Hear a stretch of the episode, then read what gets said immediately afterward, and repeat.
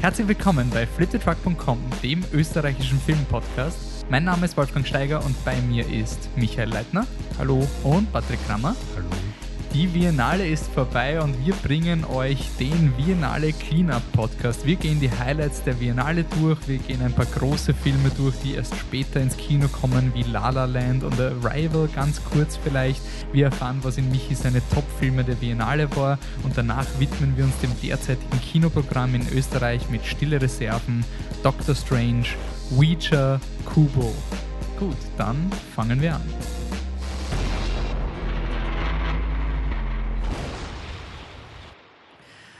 So, die Biennale ist vorbei und der Michi ist unser Biennale-Experte und es gibt eine Frage, die liebt der Michi über alles, nämlich wie war die Biennale? War es gut? Ja. ähm, muss ich, soll ich das nochmal ausführen oder einfach auf meinen Artikel verweisen? Na, ein bisschen wie im Podcast. Ich führe es aus. Also es ist eigentlich schon öde, das ist so ein Klugscheißer-Argument. Aber es stimmt ja wirklich. Ich glaube, man kann schwer beurteilen, vielleicht kann Hans Huch beurteilen, ob eine Biennale gut oder schlecht ist, weil er behauptet zumindest, dass er jeden einzelnen Film sieht, den auswählt. Ähm, die aller, aller, aller, allermeisten Biennale Zuseher haben das aber, glaube ich, nicht gemacht.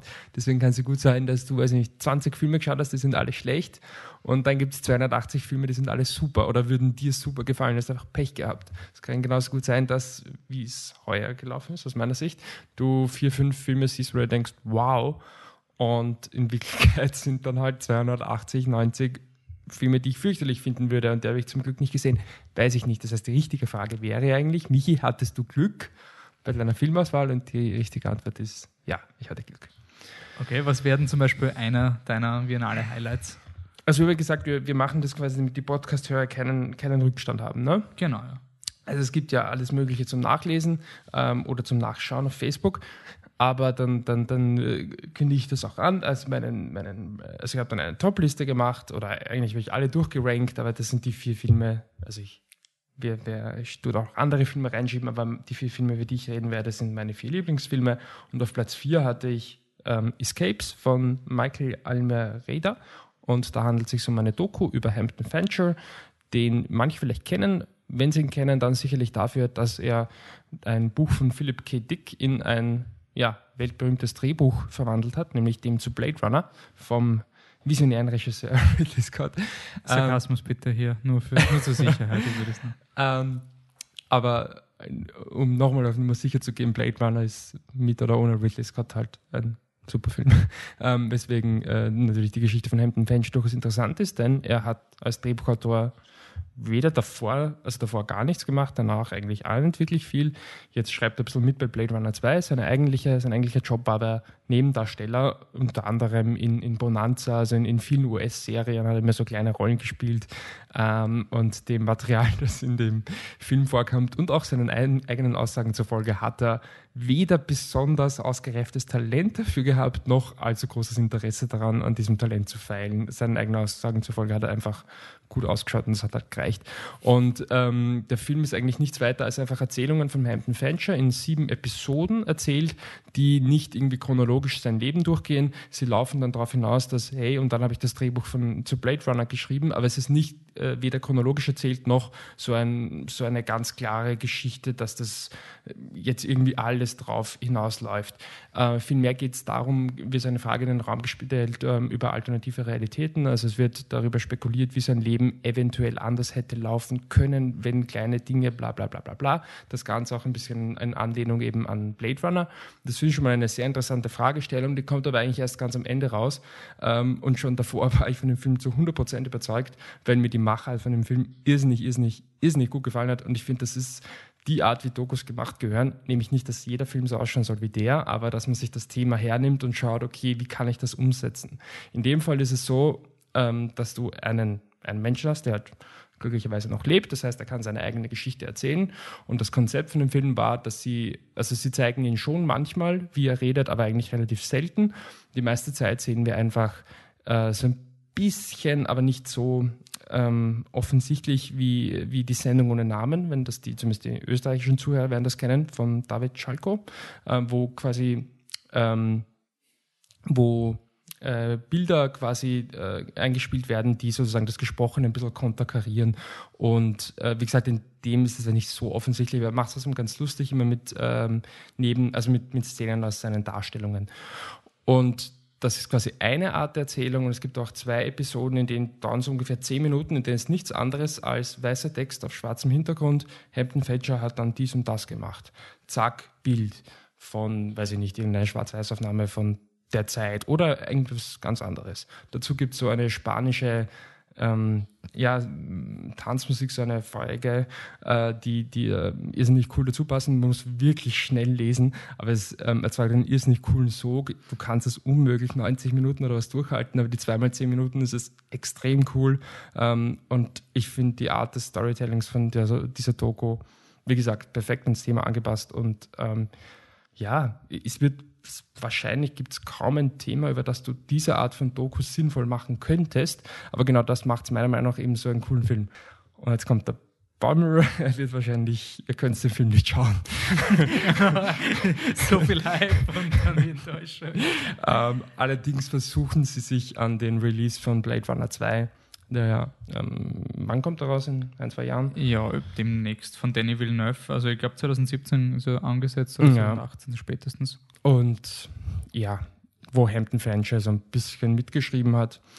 Und da wollen sie sich dranhängen, aber ich glaube, sie wissen es, also ihrer Meinung nach, also ihrer, das heißt des Regisseurs und der äh, Cutterin, größer war das Team nicht, ist, sind die Chancen relativ schlecht, dass er ins Kino kommt. Und ja, ich wüsste da jetzt auch kein Argument, mit dem ich euch Hoffnung machen könnte. Aber falls ihr es irgendwo mal seht, hey, Escapes, keine Ahnung, läuft auf Arte, was weiß ich, unbedingt anschauen.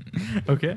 Was ins Kino kommen wird, ist ähm, The Salesman auf Englisch oder im Originaltitel äh, Fushande. Ich, ich berufe mich da jetzt auf die Moderation vom Gartenbaukino, der sich auf jemanden aus dem Publikum berufen hat, dass man den Film so ausspricht, äh, von Askar Fahadi. Ähm, Michi, du hast mir mal eine Blu-ray geschenkt von Aska Fahadi, äh, Nada und Simin, eine Trennung oder A Separation, der Film, den den, Aus der den Auslands-Oscar gewonnen hat. Er hat dir gut gefallen, oder? Hm? Er hat dir gut gefallen. Ich habe noch immer nicht geschaut. Und es ist einer dieser Filme, wo man immer jeder sagt, ich, mein, ich glaube auf Rotten Tomatoes oder 98 oder 99 Prozent, er hat den Oscar mhm. gewonnen, jeder findet ihn super. Das Gartenbaukino hat mir auch schon gesagt, ja, schau ihn. Ähm, der Michi hat gesagt, schau ihn. Und dann war es halt so ein, na gut, dann schaue ich mir den Film mal an von dem Regisseur, weil ähm, vielleicht bist du dann motiviert, den anderen Film zu schauen, wo jeder sagt, dass er ultra ist. Angeblich ist Fushandi nicht der beste Film von dem Regisseur. Das ist relativ leicht zu beantworten. Nein, ist er nicht, aber hat nichts mit Fushande zu tun. Ja, und das macht mir unglaubliche Hoffnung. Also, das ist für mich so ein wow, geil. Also, das ist für mich das Best-Case-Szenario. Ähm, weil in Fushande geht es um zwei Theaterspieler. Ähm, ich habe den Namen jetzt leider nicht. Ähm, die, der Hauptdarsteller ist Shahab Hosseini und die Frau wird gespielt, seine Frau und Schauspielkollegin wird gespielt von Taraneh Alidosti. Tut mir leid für die Aussprache. Ähm, es geht darum, dass die eben ein Pärchen ist, die ziehen in eine neue Wohnung, sie wissen nicht, wer in dieser Wohnung vorher gewohnt hat, außer dass die Vormieterin eben noch einen, einen Raum zugesperrt hat, in den sie nicht rein dürfen, weil da sind noch ihre privaten Sachen. Und dann passiert das, ähm, ein, ein Angriff auf die auf die Frau des Hauptdarstellers. Sie ist nämlich, ähm, er ist in einer Besprechung noch, weil über dieses Theaterstück, sie ist schon früher nach Hause gegangen, weil sie da nicht dabei war und hat die Tür aufgemacht, die jemand geläutet hat und nicht geschaut, wer das ist und wird dann attackiert und weiß nicht, wer dahinter steckt. Und der Rest des Films ist ich würde jetzt nicht zu viel verraten, es geht einfach darum, wie beide damit umgehen und wie sich die Persönlichkeiten anders entwickeln nach diesem einschneidenden Erlebnis.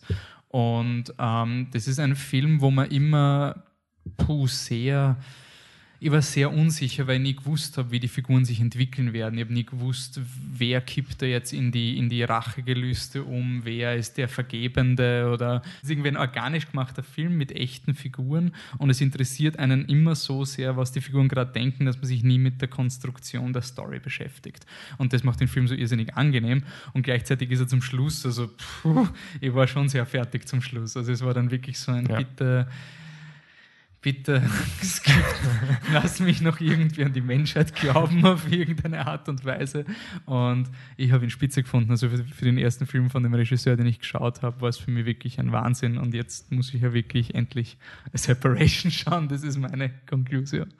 Ja, auf jeden Fall. Ich finde auch super. Ich finde auch, dass er ziemlich ähm, interessante Überlegungen in den Raum wirft, das ist natürlich sehr schlechte Wortwahl in dem Fall, aber in den Raum wirft, äh, wie inwiefern halt ähm, ein Zuhause auch einen Menschen definiert und so.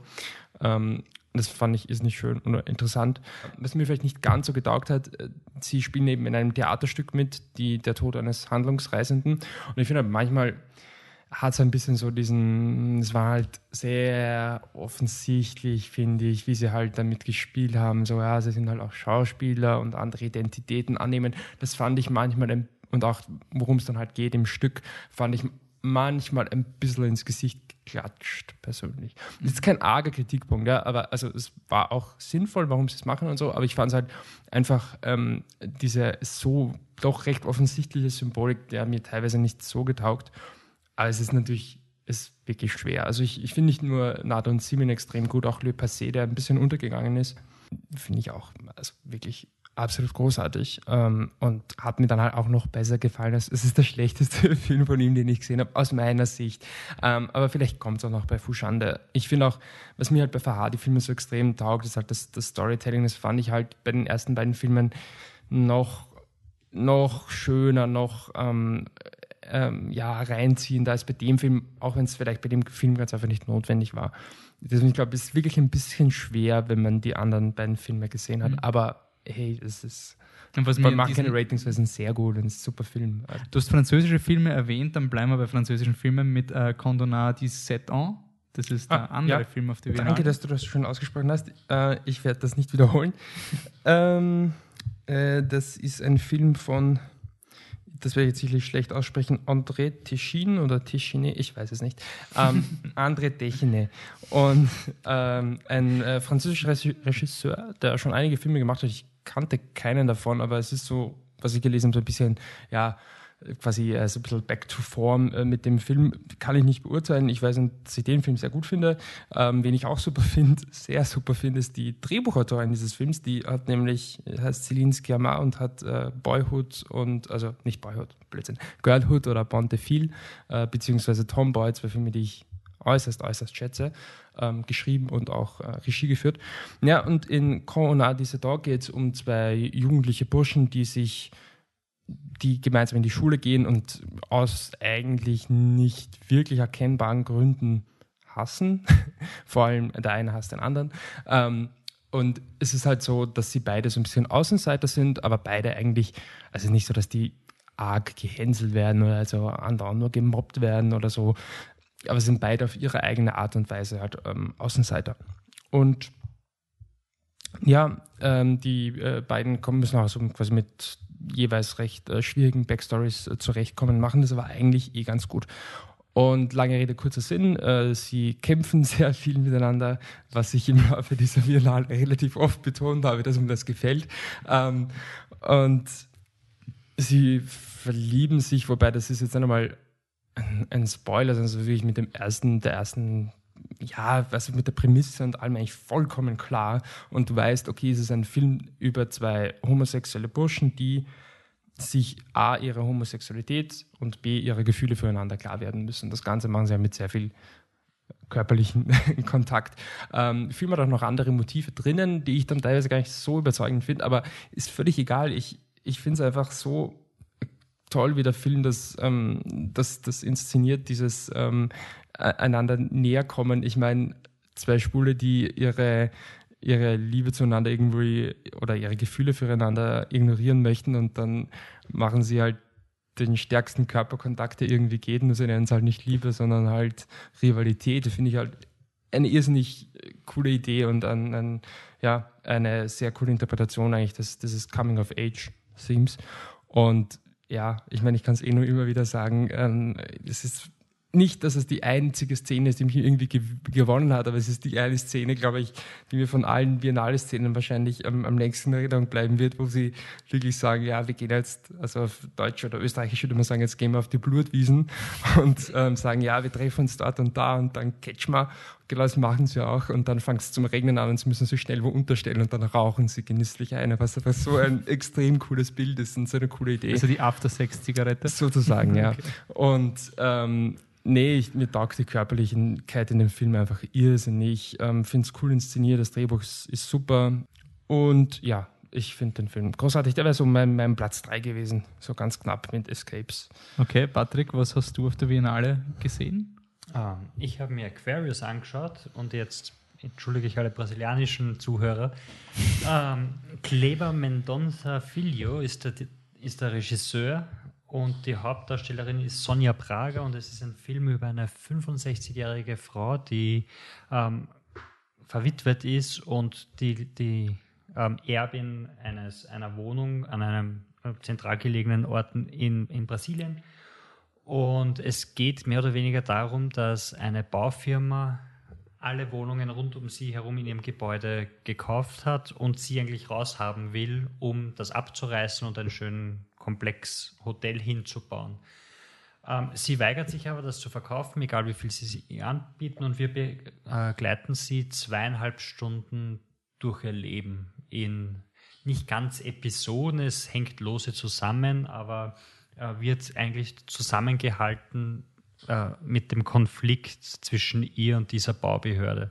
Und dazwischen sieht man halt, wie sie mit Freunden tanzen geht, man sieht zu Beginn was aus ihrer Vergangenheit, dann kommen mal ihre Kinder vorbei, dann, dann redet sie mal mit, mit dem, der Sicherheitskraft, die den Strand bewacht und am Ende kommt für 15 bis 20 Minuten ein bisschen eine Handlung, die dann lustigerweise sogar unglaublich spannend wird. Also du hast wirklich so, du, du lebst quasi so mit dem mit und, und hast eine unglaubliche Verbindung zu ihr und ihrem Charakter und du denkst, ja, was sie macht, ist voll richtig und dann denkst du wieder, sie ist so typisch alt und grantig und, und geht auf ihre Kinder los, die meinen, du, du wohnst da ganz allein in einem alten Haus, das wahrscheinlich bald zusammenbrechen könnte, willst du nicht das unglaublich viele Geld nehmen, was da ist. Und, und es ist ein wirklich schöner Film. Also am Anfang habe ich mir gedacht, ich habe die Karten gekauft, weil ähm, Magdalena Miller, eine österreichische Filmkritikerin, hat halt immer nur getwittert,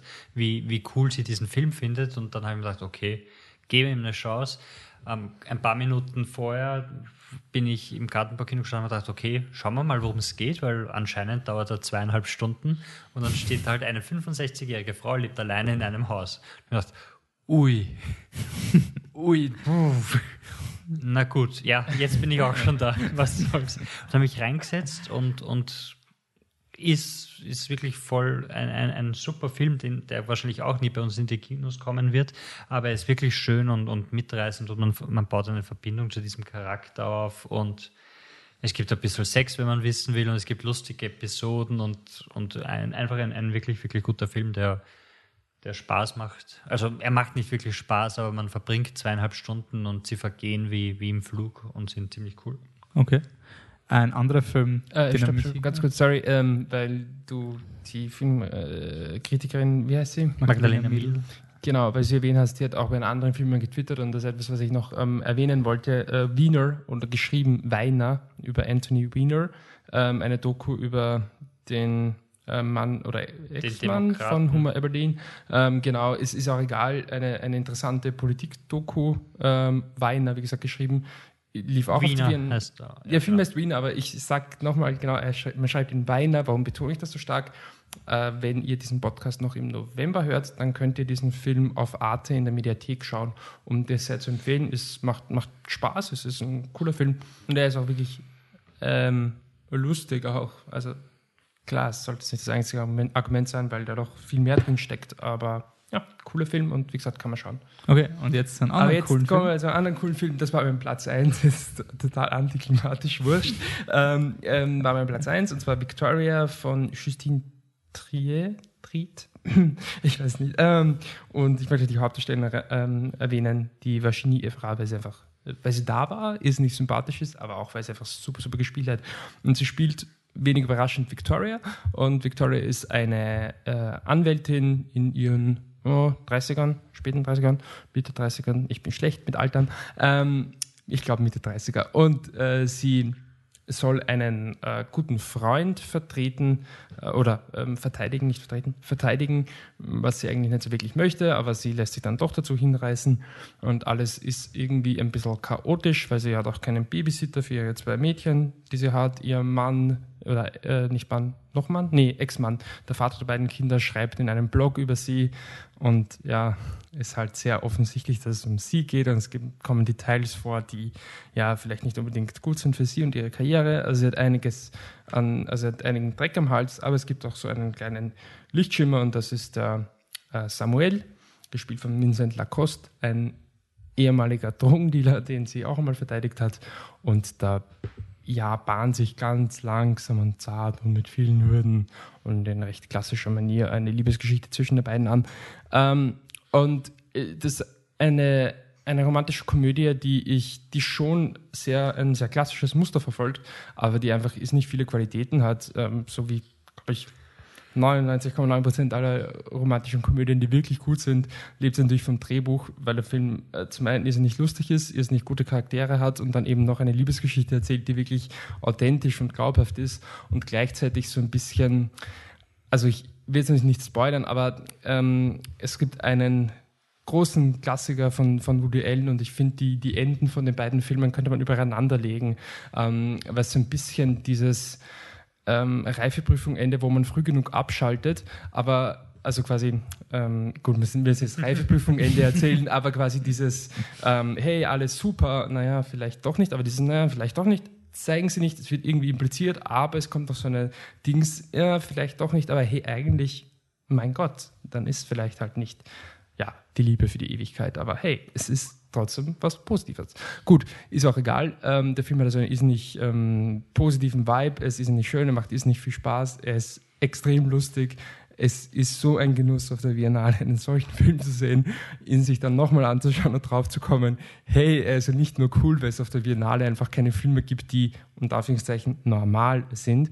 Er ist auch einfach wirklich, wirklich, wirklich cool. Ähm, ich habe das Drehbuch schon gelobt, das geht aber sogar über dieses ähm, quasi Rom-Com ist lustig und, und gute Charaktere ein bisschen hinaus. Es hat auch auch da wird ein Klassiker zitieren und sagen, nee, so arg ist es nicht, aber es kommt ein bisschen an, an erinnert mich ein bisschen an Chinatown, ähm, wo, wo ja quasi alles quasi vom Schlu Anfang bis zum Schluss, jede Szene hat quasi seinen Sinn und ähm, wenn am Anfang siehst du etwas und denkst dir nichts dabei und am Ende weißt du warum und wenn du das, das zweite Mal siehst, checkst du, ah, deswegen ist das drinnen und das, ah, mm, und das ist echt cool. Das ist wirklich ein, ein gutes Drehbuch. Er macht auch ähm, in Sachen Regie einige Dinge, wo immer wieder ähm, quasi ein, ein Subtext ganz, ganz subtil eingeführt wird. Wie gesagt, es ist eigentlich, hat der Film einen sehr leichten Ton, es ist sehr lustig, aber gleichzeitig ist das Thema halt irrsinnig tragisch. Und dann siehst du halt die Kinder, die einfach nur rumsitzen und den Fernseher starren. Und das bleibt halt unkommentiert und du denkst so, hm, vielleicht ist das gar nicht so lustig und vielleicht ist da sogar so ein bisschen ja, ein, ein äh, gegenwärtiges Gesellschaftsproblem drinnen. Ähm, ja, und ich, wie gesagt, ich bin der Meinung, dass in dem Film irrsinnig viel drinsteckt. Ich hoffe unbedingt, dass der Film noch ins Kino kommt. Ich, ich denke schon, er ist in Frankreich irgendwie so der Überhit. Es ist, ich weiß, französische Erfolgskomödie ist, ist das Standardwort, aber es ist wohl wirklich so. Der erfolgreichste Film seit Mr. Ja. Klotz Töchter. Wahrscheinlich, ja. Nee, aber es dürfte wirklich so sein, dass der Film also sehr, sehr klein gestartet ist. Auf, ähm, er ist sogar in Cannes gelaufen, in seinem Nebenprogramm und irgendwie hat er sich so am Leben erhalten und so, ja, ist ins Kino gekommen und dann explodiert. Und ähm, ja, man kann, kann schon verstehen, warum, weil es einfach ein Film ist, der mal ein irrsinnig irrsinnig breites Publikum anspricht. Es gibt, glaube ich, niemanden, dem ich den Film nicht empfehlen würde. Warum? Weil, wenn du, mein, wer mag keine Liebeskomödien? Gut, magst halt keine Liebeskomödie, dann bist du einer der wenigen. Ähm, nur dann steckt noch so viel mehr drin in dem Film und du kannst einen, einen sehr kritischen Film über die heutige Zeit sehen und findest einfach irrsinnig viel da drinnen. Also, und du hast eine gute Zeit dabei. Also, ich finde, in dem Film steckt irrsinnig viel drin ähm, und er macht darüber hinaus noch oberflächlich irrsinnig viel Spaß. Ähm, und ja, er ist romantisch, er ist schön, er ist lustig, er ist alles. Ähm, ich habe mich ein bisschen verliebt in den Film. Ich habe noch nie auf der Biennale einen Film zweimal geschaut, also innerhalb einer Biennale, ähm, was ja eigentlich, wenn man das Glück hat oder ja, dass, ähm, dass man akkreditiert ist, eigentlich nicht so schwer wäre. Aber trotzdem habe ich nie das Bedürfnis gehabt, ah, den tollen Film schaue ich mir jetzt nochmal an, weil selbst wenn es so ein toller Film ist, ist es halt oft nicht der tolle Film, den du gleich nochmal schauen musst, weil dann dauert er vielleicht auch zweieinhalb Stunden oder fühlt sich zumindest so an. Ähm, und das war wirklich der eine Film, wo ich gesagt habe, ja, scheiß drauf, hey, schau dir den nochmal an, weil da ist so eine gute Zeit. Und ähm, ich habe es nicht bereut. Und beim zweiten Mal fast noch besser gefallen als beim ersten Mal. Einfach ja, oder besser gefallen. Ich habe seit dem zweiten Mal schon eine noch höhere Meinung von ihm, weil, ja, also ich finde den Film großartig. Ich hoffe so sehr, dass er in die Kinos kommt. Hat keinen Starttermin. Ich weiß, man einen Verleih hat. Ich, es ist immer so schwer herauszufinden, aber ähm, wenn ja, schaut ihn und ihr werdet es nicht bereuen. Also vielleicht, vielleicht bereut er einen anderen Film, den ich noch erwähne. Vielleicht bereut es sogar Corona, diese da. Vielleicht sagt sie, Escapes ist ein Dreck, aber bei Victoria wird es einfach eine gute Zeit haben. Also ja, äh, mein, mein Film der Biennale. Okay.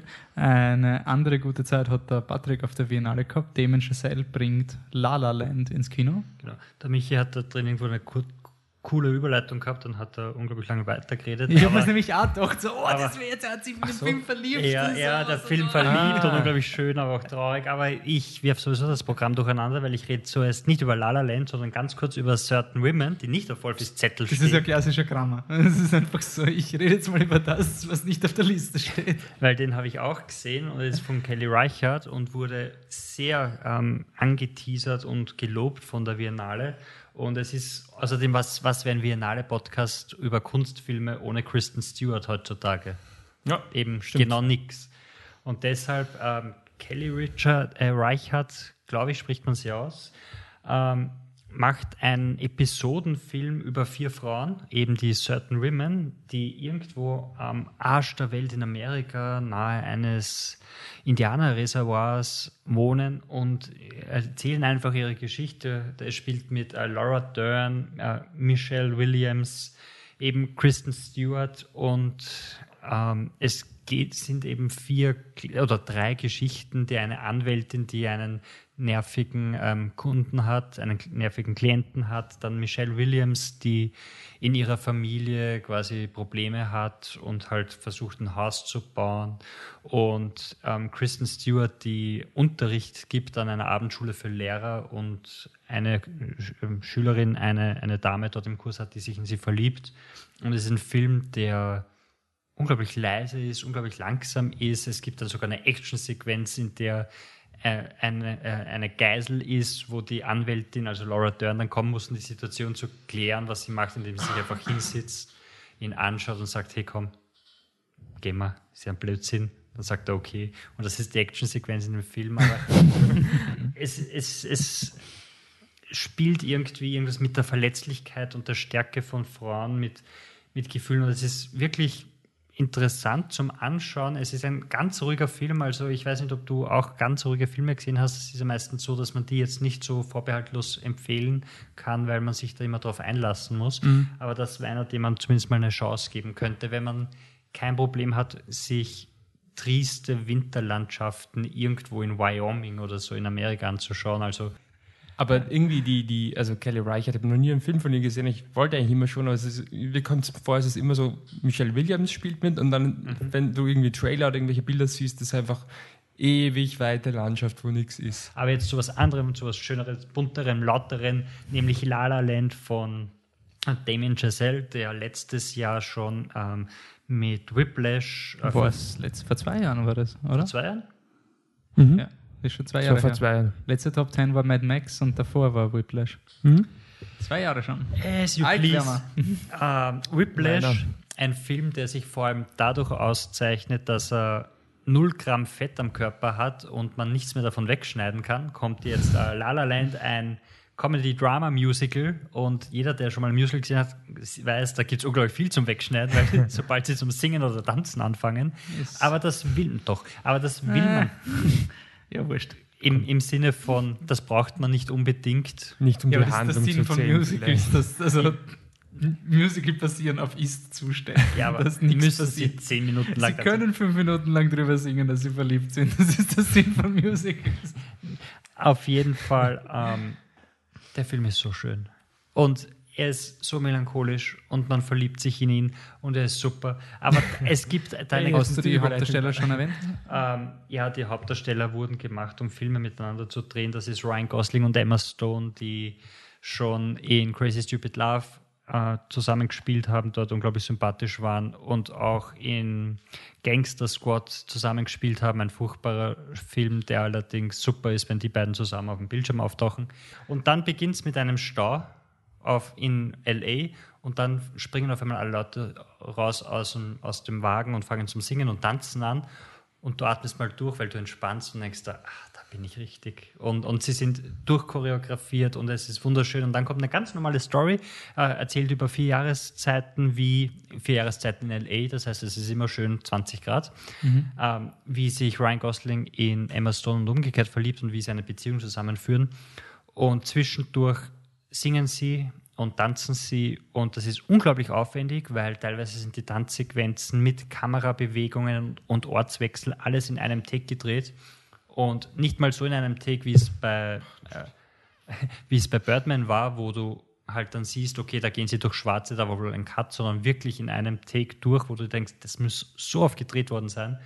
Und es war dann halb zwei, wie ich heimgegangen bin und es war unglaublich schön und ich war unglaublich melancholisch und, und ich bin seitdem in einem komischen emotionalen Zustand und ich weiß nicht, ob ich den Film nochmal sehen will, aber ich will ihn unbedingt nochmal sehen und ähm, eine große Empfehlung und in den amerikanischen Medien war es, wie er dort in den, Festivals war, war er schon der Oscar-Frontrunner. Er ist einen gigantischen Oscar-Pass. Also unter Umständen könnte das wirklich was werden, obwohl das ändert sich immer im Dezember, wenn alle anderen Filme rauskommen, aber den sollte man, wenn man die Möglichkeit hat, auf jeden Fall sehen. Okay, dann kommen wir zur Top 2 von Michis Biennale-Film Lavinier, weil er jetzt auch im Kino ist und der Michi schon mehrmals aufgerufen hat, dass man sich den Film zum in, im Kino anschauen soll. Äh, ja, so ganz so antiklimatisch ist es ja dann nicht. Ne? Also ich habe immer gemeint, Victoria ist so mein, mein, mein Biennale-Film, weil ich habe, gesagt, zweimal geschaut und, und, und so weiter.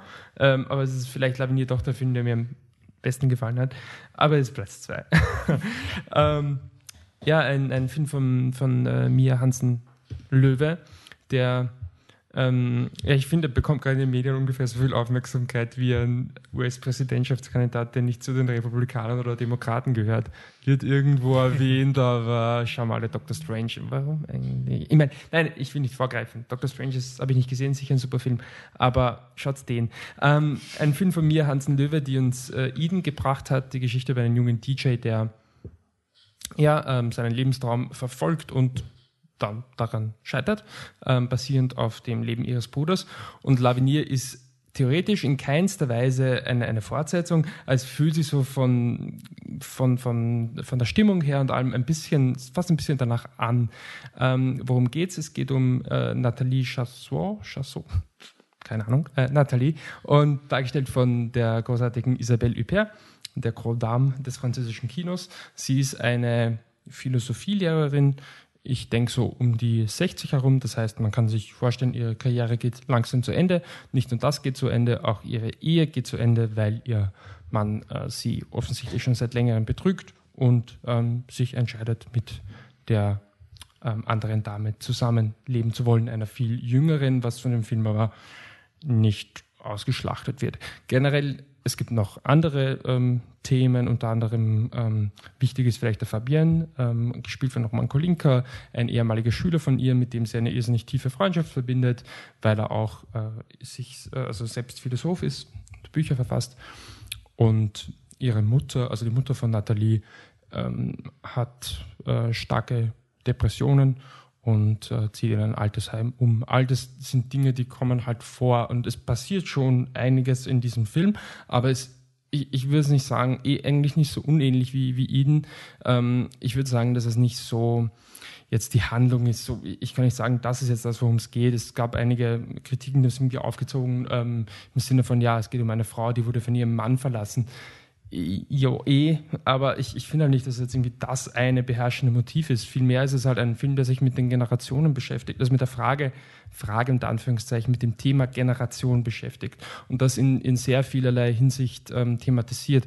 Zum einen natürlich, was ist die, was ist meine eigene ähm, Lebenszeit im Sinne von, also wie gesagt, die Mutter ist schon doch um einiges älter ähm, und man merkt halt quasi, sie denkt darüber nach, nur nach, dass der ihr Leben vielleicht zu Ende geht. Gleichzeitig merkt sie, okay, die Themen, die meine äh, Schüler betreffen, also die politischen Themen, mit denen kann ich mich eigentlich nicht mehr so wirklich identifizieren, da kann ich nicht mehr so wirklich mithalten.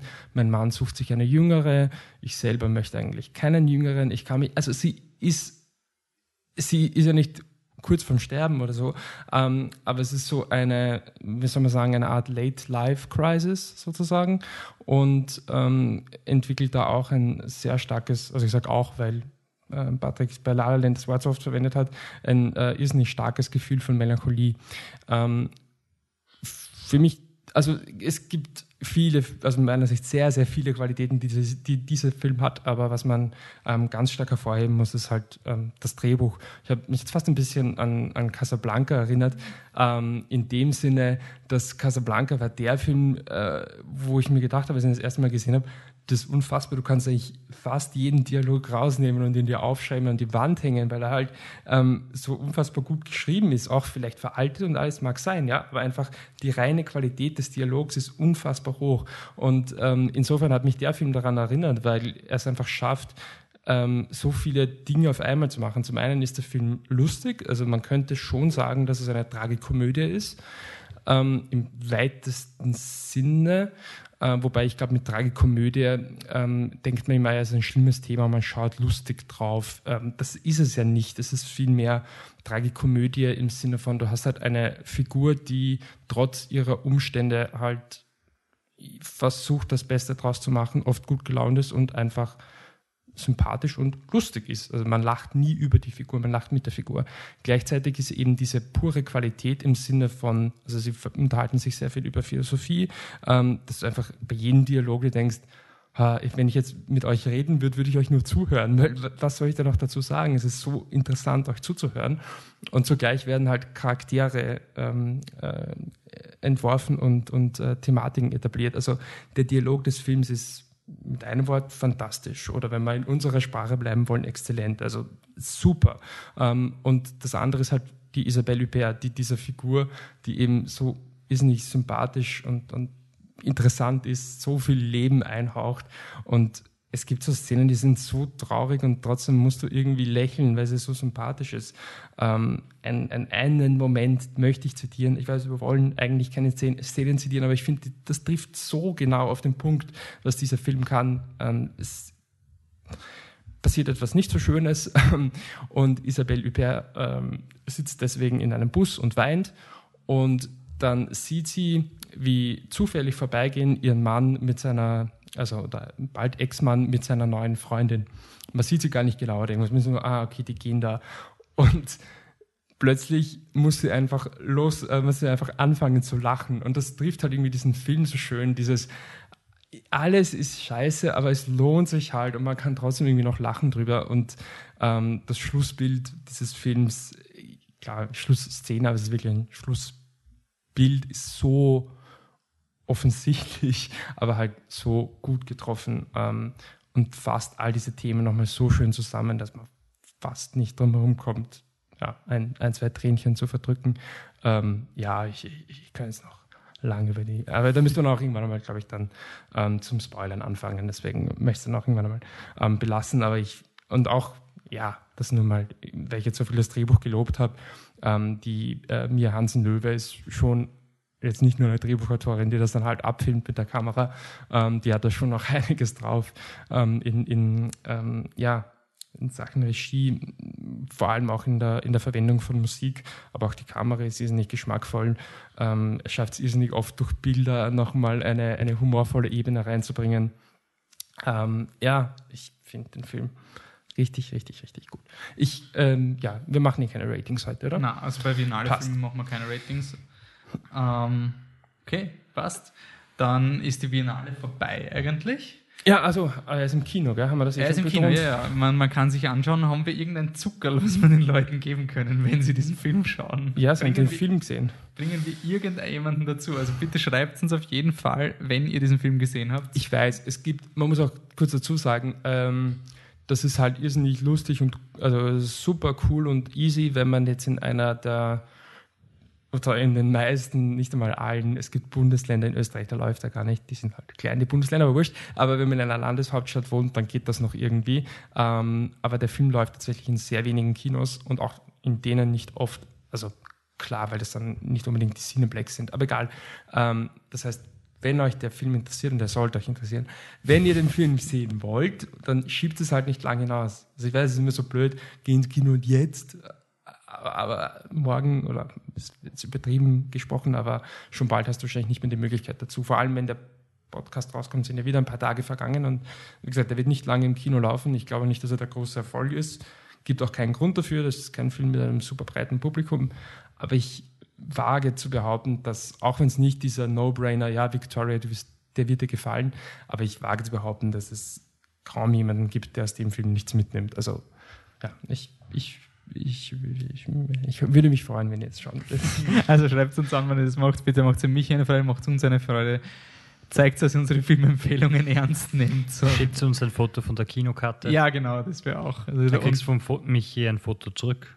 Ja, ja, nein, irgendwas, irgendwas. irgendwas werden wir uns schon ich hab- überlegen. wir haben ja- Notfalls kriegt ihr Leberknödel. Wer das, oh Gottes Willen. Ich wollte gerade sagen, wer auf der, ähm, wer die, die Facebook-Videos nicht gesehen hat, ähm, wir haben während der Biennale habe ich mich auf Lebensmittelvergleiche bezogen, aber ich habe total vergessen, ich habe nicht nachgeschaut. Ich überlege schon seit ein paar Tagen, was Lavinier war. Ich weiß es nicht mehr. Irgendeine Ahnung. Ich Nee. hab, kann mich nicht mehr erinnern. Ihr könnt aber auch die Facebook-Videos nachschauen und wenn ihr es hört, sagt es ihm Michi, dann kriegst du noch einen Zucker. Also was auch immer Lavinier war, das, das könnt ihr haben. Außer es ist etwas gekocht, das glaube ich nicht, aber außer es ist irgendwas schwer zu erreichen. dann müsst ihr es auch essen. Ja, okay, im schlimmsten Fall ein Leberknödel. Kommen wir zu einem anderen Film, der auch gerade im Kino ist, der wahrscheinlich auch nicht so lange laufen wird. Stille Reserven ähm, ist ein äh, österreichisch-schweizerisch-deutsche Koproduktion. Geht um Wien in ferner Zukunft, dystopisches Wien. Ähm, so nämlich die großen Firmen haben jetzt so viel, sie bestimmen nicht mehr unser Leben, sondern auch unseren Tod. Es wird uns nicht mehr mal erlaubt, in ferner Zukunft sein, zu sterben. Ähm, wenn man stirbt, wird man sozusagen quasi in so eine Kryostasis gemacht, bevor der Körper komplett degeneriert und dann werden diese Körper aufgereiht in irgendwelchen äh, naja, Bunkern oder irgendwie so und da wird der OMV. Da werden halt unterschiedliche Dinge gemacht. Also zum Beispiel Aber das Hirn wird als Datenspeicher verwendet, die Organe können verwendet werden, die, die Körper werden irgendwie als Leihmütter irgendwie verwendet. Die Also Frauen, ja. ganz, ganz harte Aber Konzepte. Ganz kurz nur, ähm, kein Missverständnis aufkommen zu lassen, nicht zwangsläufig. Das ist nur dann, wenn ja, du keine. ja. aber Ja, hättest du es noch? hätte Entschuldigung, also sorry. Die Situation ist quasi, die, die Corporations kriegen alles, außer du gibst ihnen dein Bestes, nämlich Geld. Dann kannst du eine, Leben, eine Todesversicherung abschließen und diese Versicherung garantiert dir, du darfst sterben. Und die Corporations, die das alles machen, sind auch alles nur Versicherungen. Also es gibt sonst anscheinend nichts. Ja. Und ähm, das ist ein dystopischer Film im dystopischen Wien, deswegen reden alle Hochdeutsch. Das ist ein interessantes Stilmittel. Michi, kannst du bitte aufhören? Bis auf, und das muss auch erwähnt werden, den einen Wachturmtypen, der auf die Ho Streuner schießt. Ja, ja, ja, das ist der Das einzige, ist der was der Österreich beste Darsteller. Also, Wien, die neue Hauptstadt von Deutschland. ich nehme dem Michi da jetzt mal diese Dinge weg, mit denen er spielt.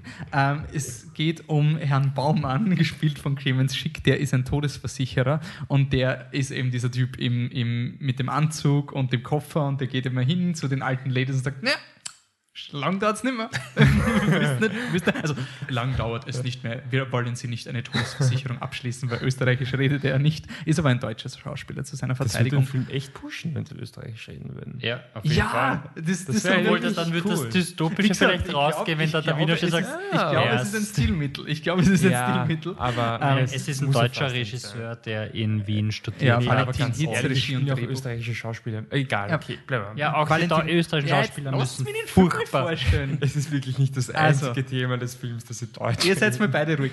Regie und Drehbuch Valentin Hitz hat den Film gemacht.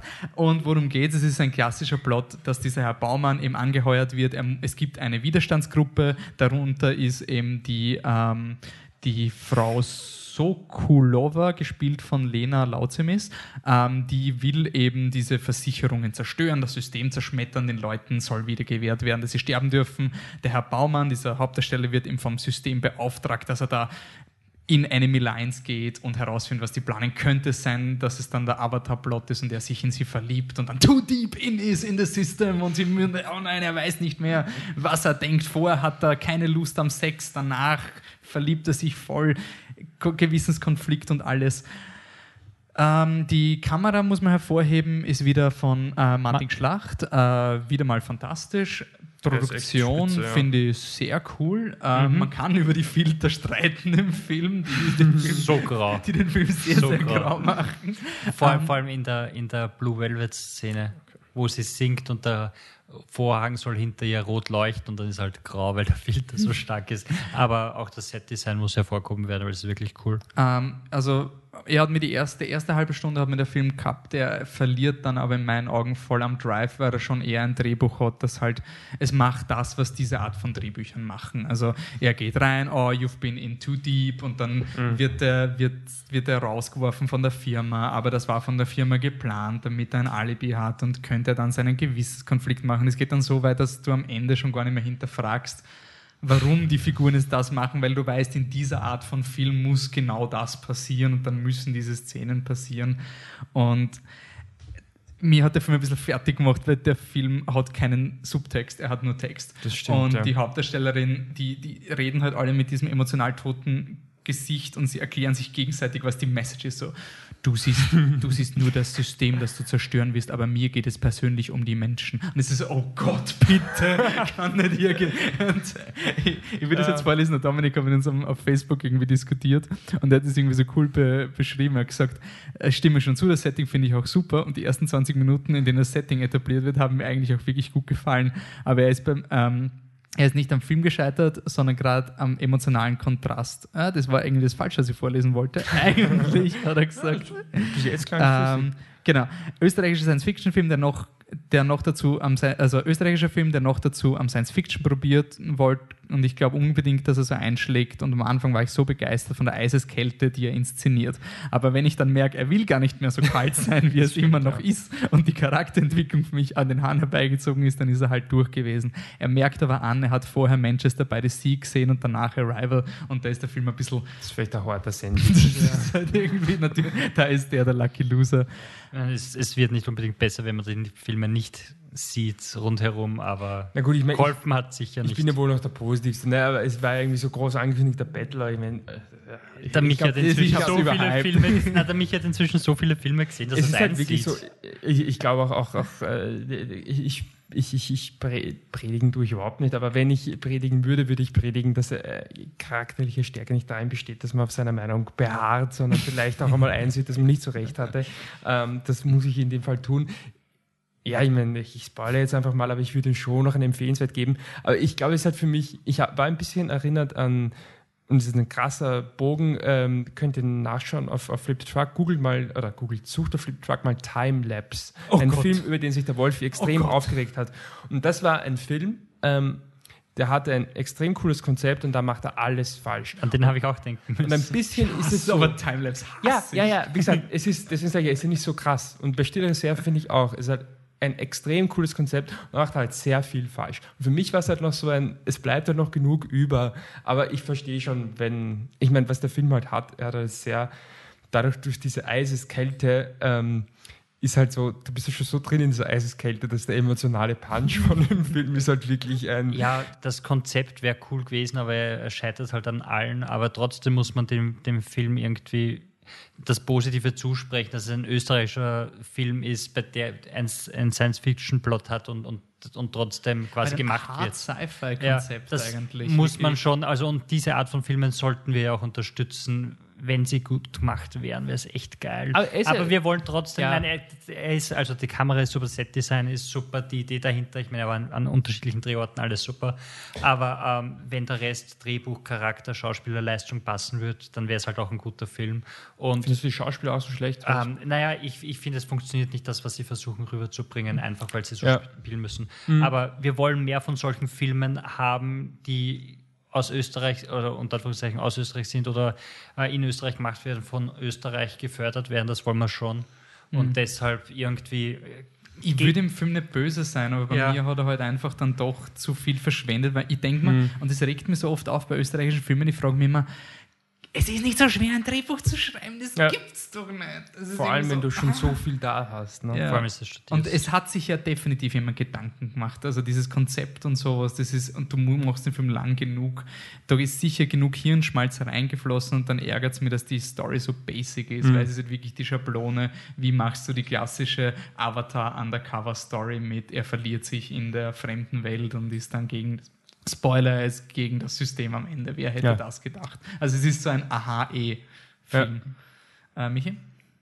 Ja, also für mich Aber ist ist halt einfach äh, empfehlenswert aufgrund der. Ich, aber bevor ich jetzt ein, meine Zeit für ein Fazit verwende, das ihr im Endeffekt eh schon gehört habt, möchte ich das anders erwähnen, schaut mal auf die Facebook-Seite von dem Film, wenn ihr euch ärgern wollt, weil der, die, die Facebook-Leute, anscheinend hat irgendwer denen gesagt, ja, in dem Film geht es ähm, darum, dass unser aktuelles System sind, alle Leute sind böse und ähm, ja, weiß ich nicht, äh, das System ist alles korrupt und Schulden, alle haben nur Schulden, weil das ist einfach so ein richtiger, du kommst da vor wie auf einer FPÖ-Seite oder so, das ist wirklich so ein verschwörungstheoretisches Bla, es ist fürchterlich, die Facebook-Seite, ist schrecklich, schrecklich, schrecklich. die die Facebook-Seite kriegt einen furchtbar, aber der Film bei mir, ja, kriegt einen empfehlenswert. okay. Okay, bei mir ist es ein Lauwarm und wir gehen jetzt zu einem, äh, das war mir ziemlich hart und jetzt kommen wir zu einem Franchise, wo uns immer nachgesagt wird, dass wir sehr hart und unfair gegenüber diesem Franchise sind und besonders der Patrick, der mag das ja eh gar nicht, also haben wir ihn vorgeschickt, um Doctor Strange zu schauen. Also, Patrick, neuer Marvel-Film ist im Kino. Zu Recht. Ähm, ja, neuer Marvel-Film. Ähm, das erst vorweg. Ähm, Regisseur Scott Derrickson, den man eigentlich nur von Horrorfilmen kennt, wie Sinister oder ähm, Der Exorzismus der Emily Rose, ähm, hat, das, äh, hat die Regie übernommen und die Handlung ist ein überheblicher Arzt, gespielt von Benedict Cumberbatch, hat einen schweren Autounfall.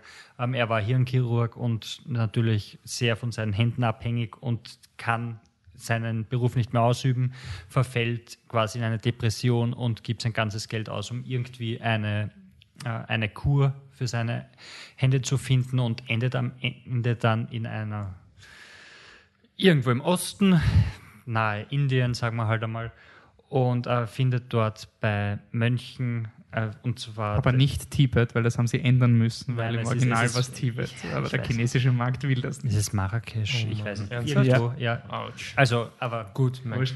ähm, findet dort dann einen Kult oder ein äh, geführt von Tilda Swinton, der Ancient One, und kommt drauf, dass es äh, Magie gibt in der Welt.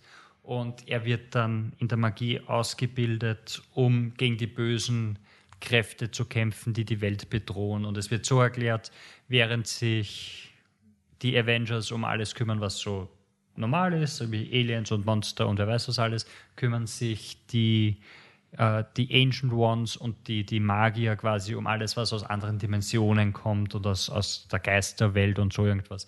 Und ähm, der Film hat mir unglaublich viel Spaß gemacht, weil er einfach total trippy wird und man sitzt halt im Kino und denkt sich, ja, da siehst du einfach mal am Bildschirm, wie ein Film ausschaut, der nominiert wird ohne Wenn und Aber für beste Visual Effects und höchstwahrscheinlich auch gewinnt, wenn nicht irgendwas anderes. Dschungelbuch?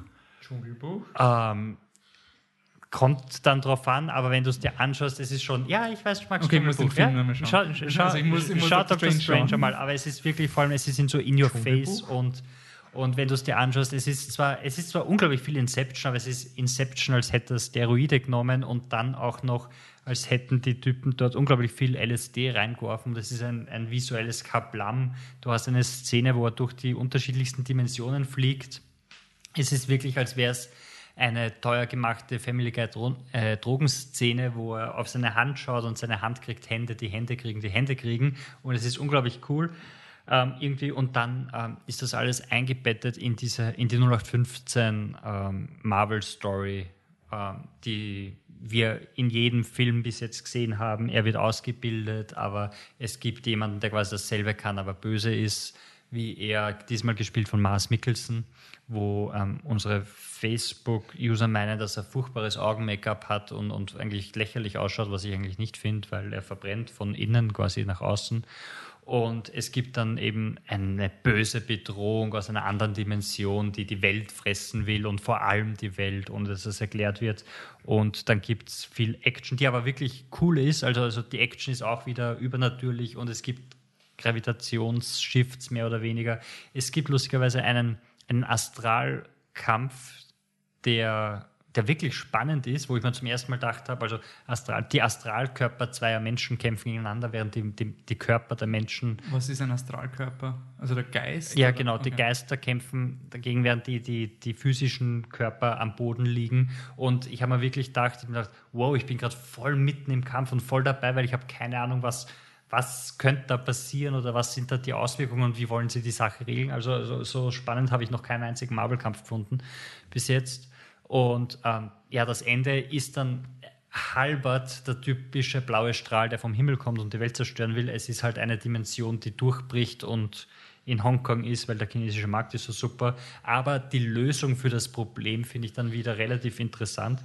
Und wir kommen später dann noch zu Kubo, nur um das kurz vorzugreifen. Und es gibt unglaublich viele Parallelen zwischen den Filmen. Auch da dieser Marvel-Humor funktioniert zu 90 Prozent überhaupt nicht. Mhm. Ein paar Sachen sind lustig, aber ähm, das Cast ist ein Wahnsinn. Du hast Benedict Cumberbatch, der, der wirklich, also er ist dieser Doctor Strange. Aber ist, ist er Sherlock? Er ist, er ist, natürlich sehr Sherlock-mäßig, aber du kaufst es ihm sofort ab. Er hat ein paar andere Notches drin, aber er ist sehr Sherlock-mäßig. Aber es ist wirklich so, dass du dir denkst, ja.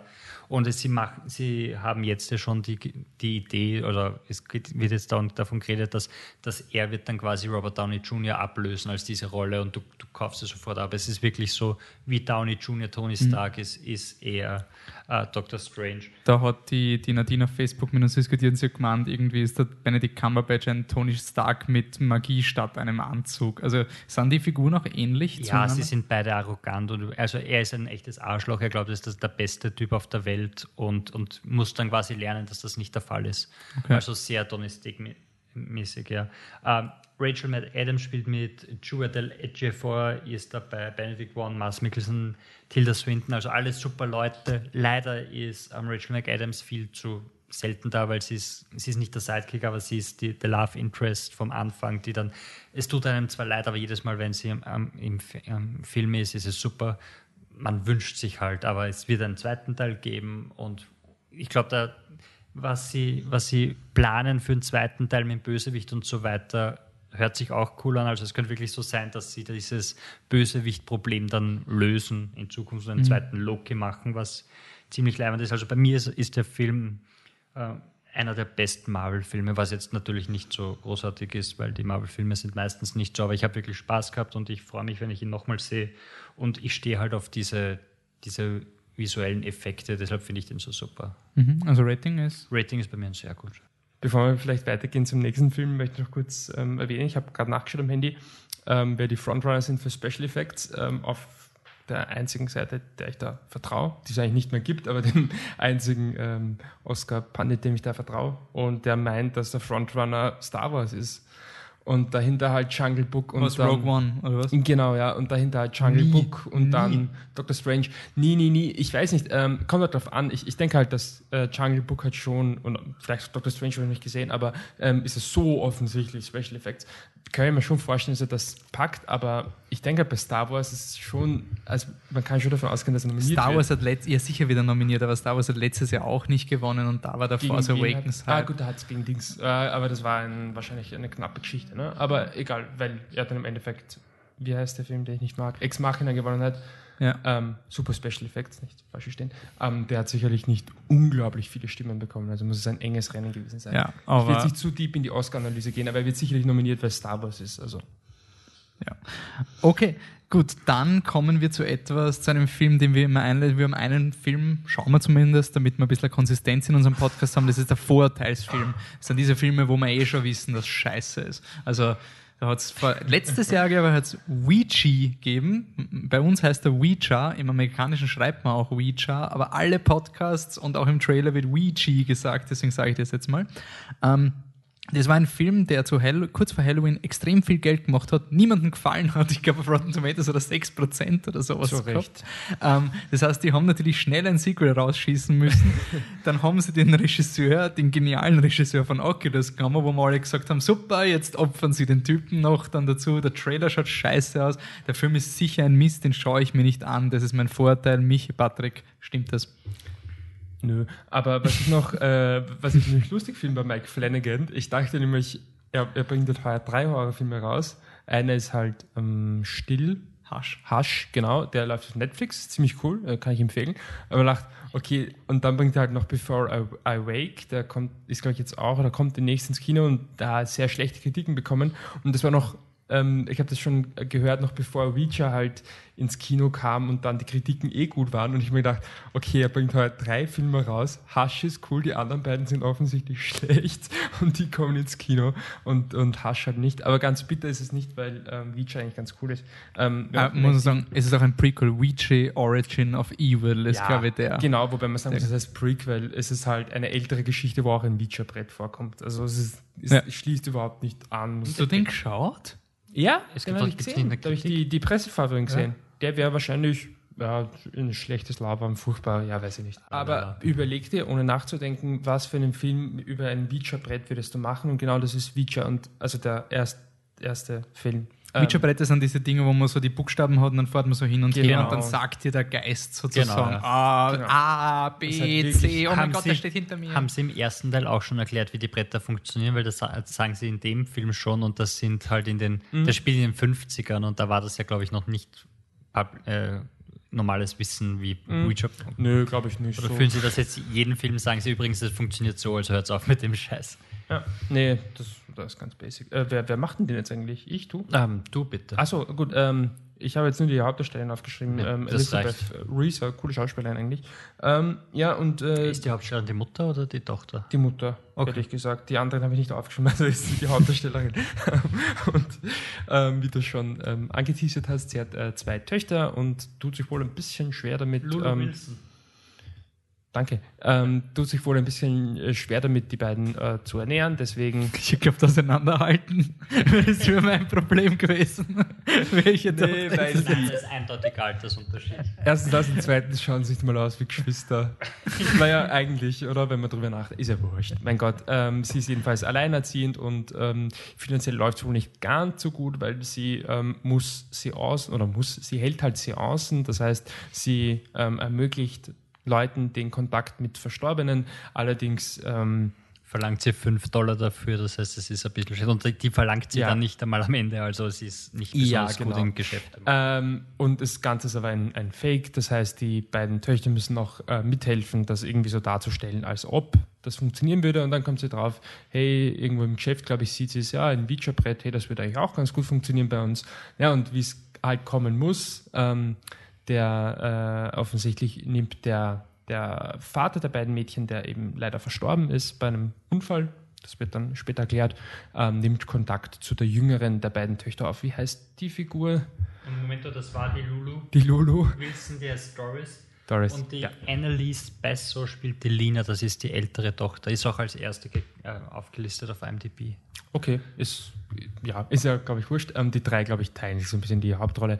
Ähm, genau, und die nimmt dann halt offensichtlich, weiß man nicht genau, nimmt der Vater Kontakt auf und ist ein Horrorfilm, der eigentlich natürlich ist es ein Horrorfilm, ja, will das Fass jetzt nicht wieder aufmachen. Ähm, er bedient sich aber relativ lange kaum der klassischen Elemente. Also er will lange Zeit auch gar nicht gruselig sein, bis zu vielleicht so Kleinigkeiten, aber eigentlich ist es nicht so, sondern jetzt kommt die Schockszene, oh nein, was wird als nächstes passieren? Das ist ja eigentlich nicht, sondern es ist einfach, einfach mehr so, ja, ja, Charakterdrama würde vielleicht zu weit gehen, aber Es ist eher Stimmung und Mhm, er ist so, genau. so wie diese alten Horrorfilme. Also es ist nicht dieses leise, leise laut, ähm, sondern es ist wirklich so ein, sie leben ihr Leben und dann, dann, dann kommt so ein bisschen was Merkwürdiges, kriecht so daher, das dann so leicht vorkommt.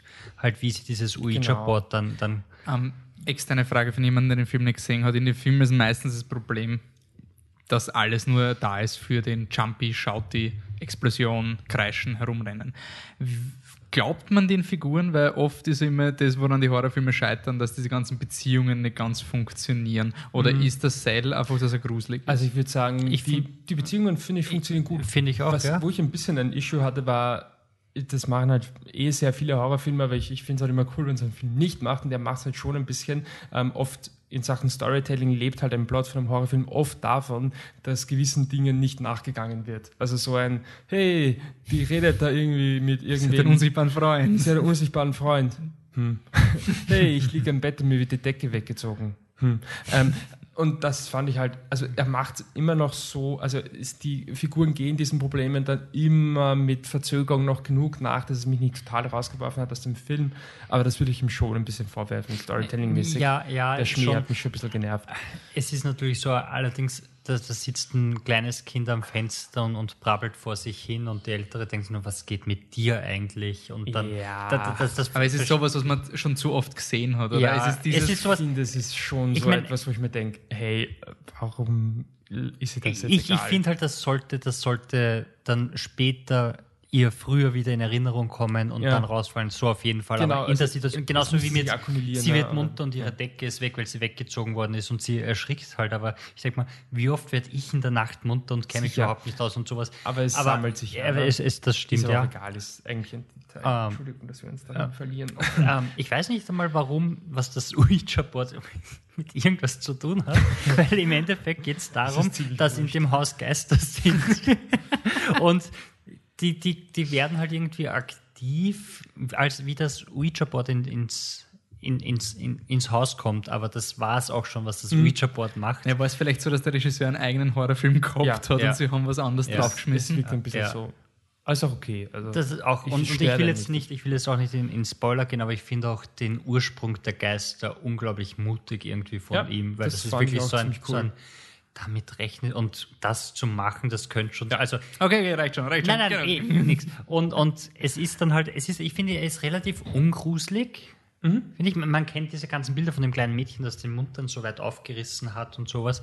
Ähm, die, die, die kommen immer wieder und werden so, so hart reingeschnitten, wo man sich ganz kurz erschrickt. Aber dann kommt eine Szene, wo, wo ich mir gedacht habe, so, verdammt, soll ich jetzt wegschauen oder was? Weil war Hände vors Gesicht und wie man das halt so macht. Weil, äh, und das ist aber dann irgendwie schon das Einzige. Allerdings kommt dann irgendwie dieser Geist und man sieht ihn halt voll. Und normalerweise ist das, wo der Film dann, dann irgendwie vorbei ist. Weil man denkt sich, ah, jetzt habe ich ihn gesehen, okay, so schaut aus, was, was soll das jetzt? Aber das war es dann irgendwie schon wieder von dem. Man sieht ihn dann nicht mehr und dann nur noch die Auswirkungen, dann schafft das wieder irgendwie Fahrt aufzunehmen. Und das, das finde ich relativ cool, weil das gelingt in seltensten Filmen, dass man quasi der Reveal irgendwo in der Mitte kommt, wie das böse Monster ausschaut und dann trotzdem kann er weitermachen, egal wie das Design dann im Endeffekt wirklich ist. Was ich noch erwähnen will, sind ähm, zwei Dinge, die ich positiv hervorziehen will. Zum einen, das ist eigentlich für mich das größte Plus am ganzen Film, ist die Produktion. Ähm, er, er verschreibt sich halt total diesem 50er-Jahre-Setting. Ich finde, dass das Production Size ist vielleicht nicht so super aufwendig, ja, ist halt einfach ein, Haus, ja, aber es, es wirkt halt wirklich sehr, sehr authentisch und auch mit, mit Gewand und allem und ähm, gewissen Details von der Handlung, die sie dann reinbringen. Ähm, und er, er haut dann sogar so ähm, vermeintliche äh, Filter, also so, ja, der so, digitale Film wird irgendwie so bearbeitet, dass es ausschaut, als wäre es echter Film. Das heißt, Genau. du, du hast Filmfehler drinnen, du hast diese schwarzen Streifen auf dem Bildschirm und, auch du hast sogar Schnitte und genau, so. Ist und du hast sogar diese weißen Ringe, die, die dann auftauchen, wenn die Rollen gewechselt werden fand und sowas. das- und das ist ganz nett. Es ist so ein echt Ich lieber finde es echt Touch. ein, ja. ein, ein nettes Detail, wo man sieht, okay, das, der Film hat den Regisseur auch wirklich ernsthaft was bedeutet. Und das Zweite, was ich cool finde, weil ich es schon länger nicht mehr gehabt habe in, in Horrorfilmen, ähm, ich habe das Ende nicht gleich verstanden. Oder ich weiß nicht, ob ich es jetzt schon verstanden habe. Also wirklich so ein, hm? so ein Head-Scratch, so ein bisschen. Äh, wie genau passt das jetzt alles zusammen? Aber ich habe schon das Gefühl, es passt zusammen, ja.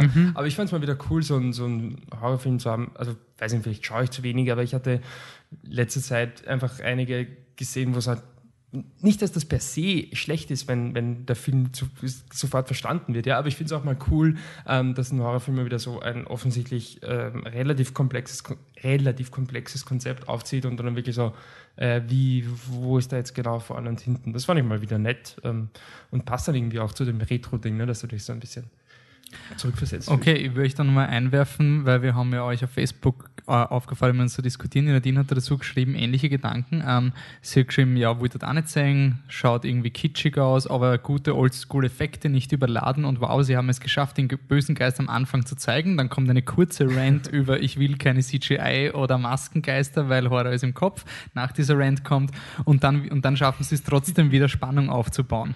War eine interessante Kurve und gute Kinderschauspieler und ich finde das Fazit so geil, wie gesagt, Horror-Kitsch, aber mit Perlwoll gewaschen. Ja, es ist, äh, Das stimmt, das sollte man wirklich sagen, dass die, vor allem die junge Schauspielerin, die, Die Lulu. die, Lulu, die ist wirklich gut, weil die Rolle ist nicht einfach zu spielen und du hast nie das, also ich hatte nie das Gefühl, dass es eine, eine und ich hasse Kinderschauspieler. Also es ist wirklich so, dass wenn der schlecht ist, fällt es mir auf und er geht mir am Arsch. Und bei, bei ihr war das überhaupt nicht der Fall. Ich habe ich hab sie relativ gut gefunden.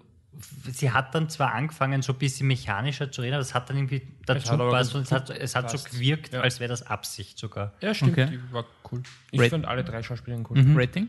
Empfehlenswert. Ja, empfehlenswert. Es, es, es ist kein Ultra-Horrorfilm, aber er unterhaltet. Na gut, dann gehen wir weiter zu einem anderen Film, wo wir frei von Vorurteilen sind. Eigentlich voll von positiver Vorurteile, nämlich Kubo, der neue Film vom Animationsstudio Leica.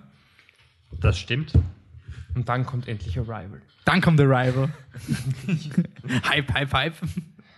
Ähm, ja, Kubo, das Leica-Studio, das seit ein paar Jahren unglaublich viele gute Filme rausbringt, bringt wieder einen neuen coolen Film heraus.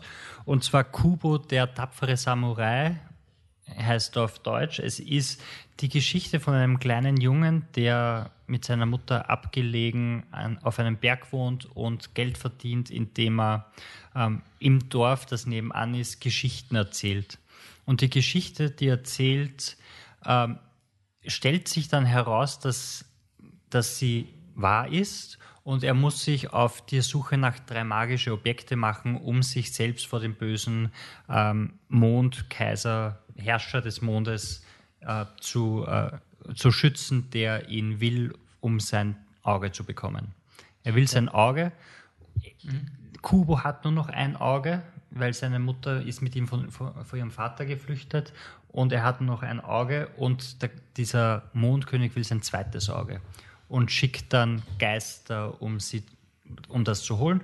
Und er macht sich auf den Weg, um eben drei magische Artefakte zu finden, um eine Rüstung zu haben, um diese magische Rüstung zu haben, um, damit er geschützt ist davon. Und darum geht es. Es ist sehr ähm, asiatisch angehaucht, also nicht angehaucht. Es, es gibt diese Origami-Kunst, also es, Origami ist diese Faltkunst, äh, Papier zu falten, ohne zu schneiden. Dann ist ein Kranich. Genau, immer. immer ein Kranich.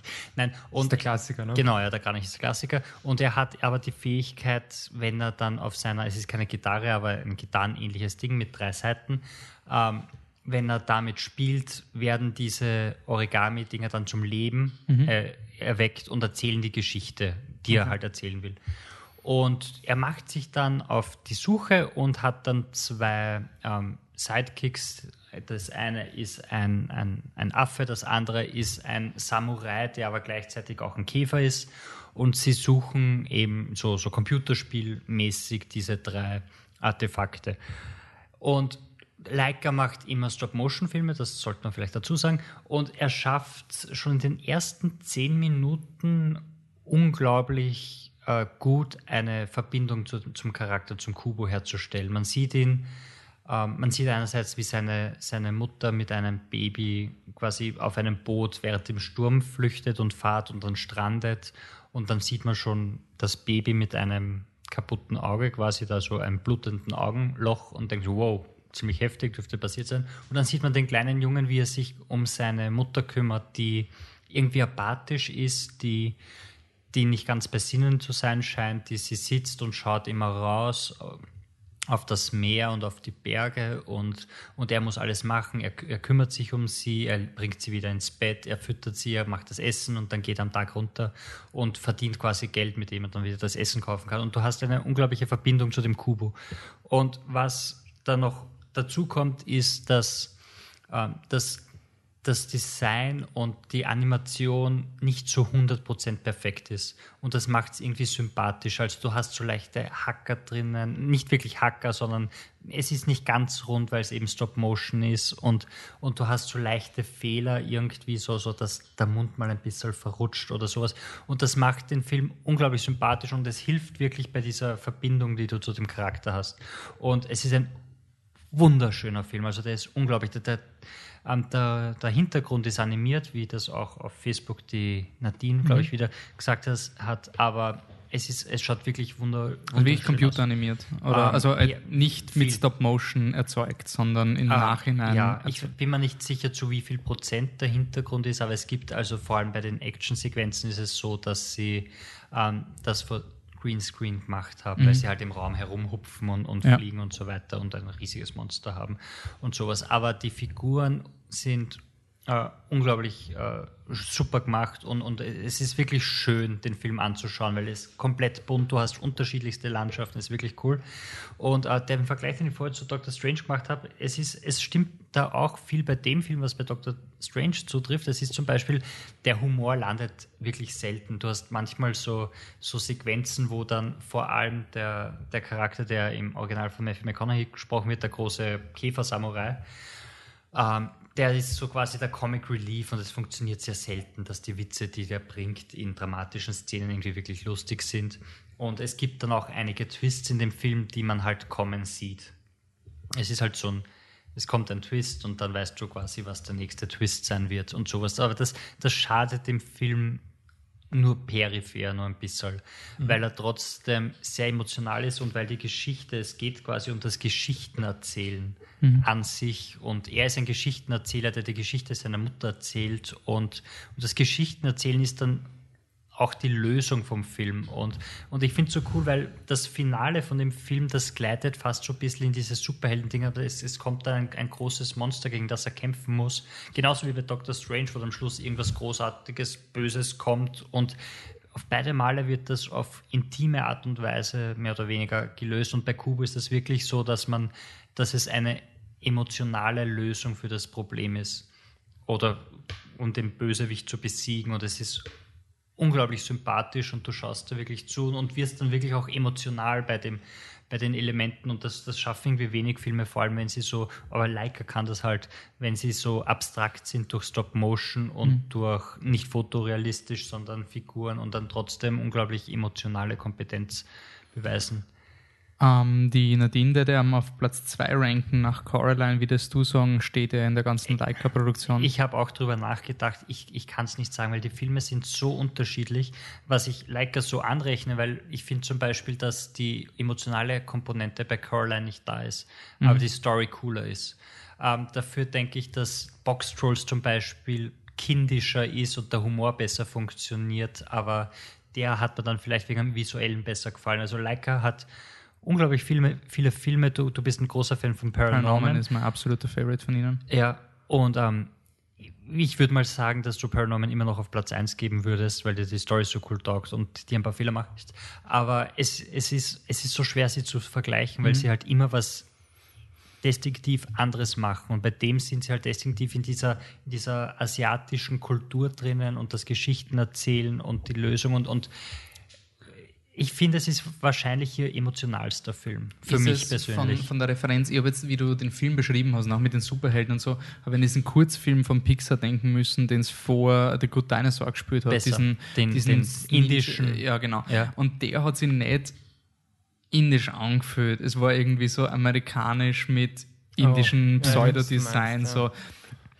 Wie ist das bei dem? Also ist ich er, bin kein großer, asiatisch, ich bin kein großer, Flavor oder ist es Nein, ich bin kein großer ähm, Kenner der asiatischen Kultur. Ich, ich kenne keine Manga, also ich lese keine Mangas, ich schaue keine asiatischen Serien. Ähm, ein paar asiatische Filme, aber da eher südkoreanisch und das ist eher so japanisch. Mhm. Ähm, aber es fühlt sich, also ich habe während dem Film habe ich wirklich gedacht, es ist durchaus möglich, dass das eine echte Sage ist, die sie, die sie adaptiert haben für sich, ist es aber nicht. Also es fühlt sich schon, schon wirklich asiatisch an. Okay. Und dann hast du halt Elemente dabei, wo man sich denken kann, ja, das, das ist dann von ihnen quasi dazugegeben, weil der redende Schneeaffe oder der, der Käfer-Samurai, das, das fühlt sich nicht an, als wäre das eine, eine Sage, sondern als hätten sie das dazugegeben. Aber es fühlt sich schon sehr authentisch an, jetzt von, von weit weg. Aber ich, ich meine, das ist dann auf jeden Fall schon mal ein Plus gegenüber den ähm, Kurzfilmen, den Das du war gemeint wirklich, wirklich ein Negativbeispiel, Weil wir sind das. ja auch nicht sehr vertraut mit der indischen Kultur und trotzdem hat es sich einfach nicht so angefühlt. Und wenn es Genau, ja. Nein, so also- anfühlt, dann ist auf jeden Fall schon mal ein Plus. Ne? okay, Rating? Ähm, Rating äh, bei mir ein sehr gut auf jeden Fall. Haben Okay. wir Doctor Strange geratet? Ja, ist er sehr gut gewesen, Ja. hat der Patrick gesagt. Ja, okay, ähm, dann kommt noch nicht Arrival, weil vorher kommen unsere Kontaktmöglichkeiten, oder? Ähm, eine Sache möchte ich noch kurz reinwerfen, nur weil ich mir nicht sicher bin. Du kannst es rausschneiden, hörst dir an, aber ich glaube, ich habe nicht erwähnt, wie Lavenier eigentlich heißt bei uns. Na, hast du nicht. Der heißt nämlich bei uns alles, was kommt, falls ihr Lavenier sehen wollt, was ihr solltet. ähm, nee, aber wenn ihr sehen wollt und ihr sucht dann halt irgendwo. Geht's zum alles- Motivkino auf die Seite, da spielt's in. ist eh wahrscheinlich das einzige Kino, ja. Nee, aber ähm, alles, was kommt, ist der deutsche Titel und mit Lavenier reißt man auch nichts. Also es ist wirklich schwer zum Finden sonst. Also alles, was kommt, heißt der Film. Okay, cool. Auf Patrick, wenn wir Lavinier gesehen haben. Wenn ihr alles, was kommt, gesehen habt und dem Michi sagen wollt, dass er recht hat und der Film wirklich großartig ist, dann könnt ihr ihm das persönlich sagen und zwar auf Twitter. At, Hipstersaurier. Super. Ihr könnt es natürlich immer mit uns allen diskutieren auf Facebook. Ihr könnt im Wolfi zu seinem super tollen äh, Harry Potter Podcast gratulieren, der ziemlich Danke. cool geworden ist. Das könnt ihr auf facebook.com slash flip unterstrich der und das Nein, Flip the Truck. In einem Sorry, ich bin heute leicht neben mir. Ähm, auf Twitter sind wir dafür at flip-the-truck.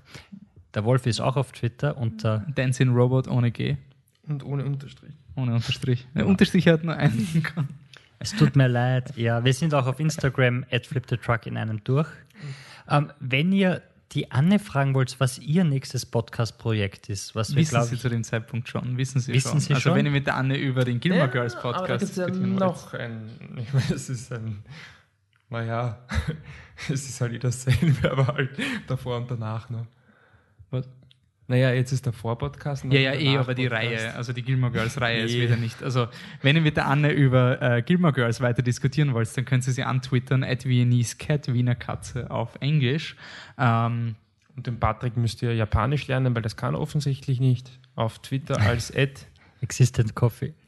Okay, passt. Also haltet die Diskussion aufrecht. Im nächsten Podcast, ihr müsst jetzt schauen, wir Flip the Truck spreadet sich ja gerade aus. Wir kriegen Franchises unter Franchises, Spin-off, dann gibt es wieder Flip the Truck Team-Up Podcast. Irgendwann gibt es einen Flip the Truck Dark Tower Podcast. Ich will das mal auf Band auf, festhalten, damit es so Ich habe wird. das Gefühl, ich bin da nie dabei.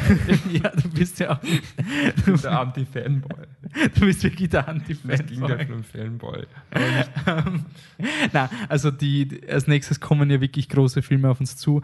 Fantastic Beasts and Where to Find Them kommt auf uns zu, wird aber abgehandelt in der Witchcraft and Wizardry Podcast-Reihe, weil worauf wir uns im Hauptpodcast fixieren wollen, ist Arrival von Danny Villeneuve. Das wird ein Podcast sein, wo wir nicht um Spoiler herumeiern wollen. Also wenn Arrival rauskommt, Ende November äh, kommt er, glaube ich, raus.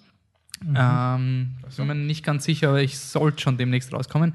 Du redest dich Dann schon. werden wir einen Podcast machen und da gibt es keine Spoilerwarnung. Da gibt es wirklich, also es gibt eine Spoilerwarnung. Vielleicht, vielleicht machen wir am Anfang wir- eine Runde spoilerfrei, aber Nein, deswegen würde ich jetzt schnell eine spoilerfreie Runde machen, weil wenn ihr Arrival sehen wollt, dann werdet ihr ihn eh schauen und danach wollt ihr spoilern. Ihr müsst spoilern und ich will nicht herumeiern im nächsten Podcast. also der Arrival Podcast, da hört es nicht rein aus und wenn ihr jetzt eine spoilerfreie Review wollt von Arrival, kriegt ihr mal den Patrick zu einer.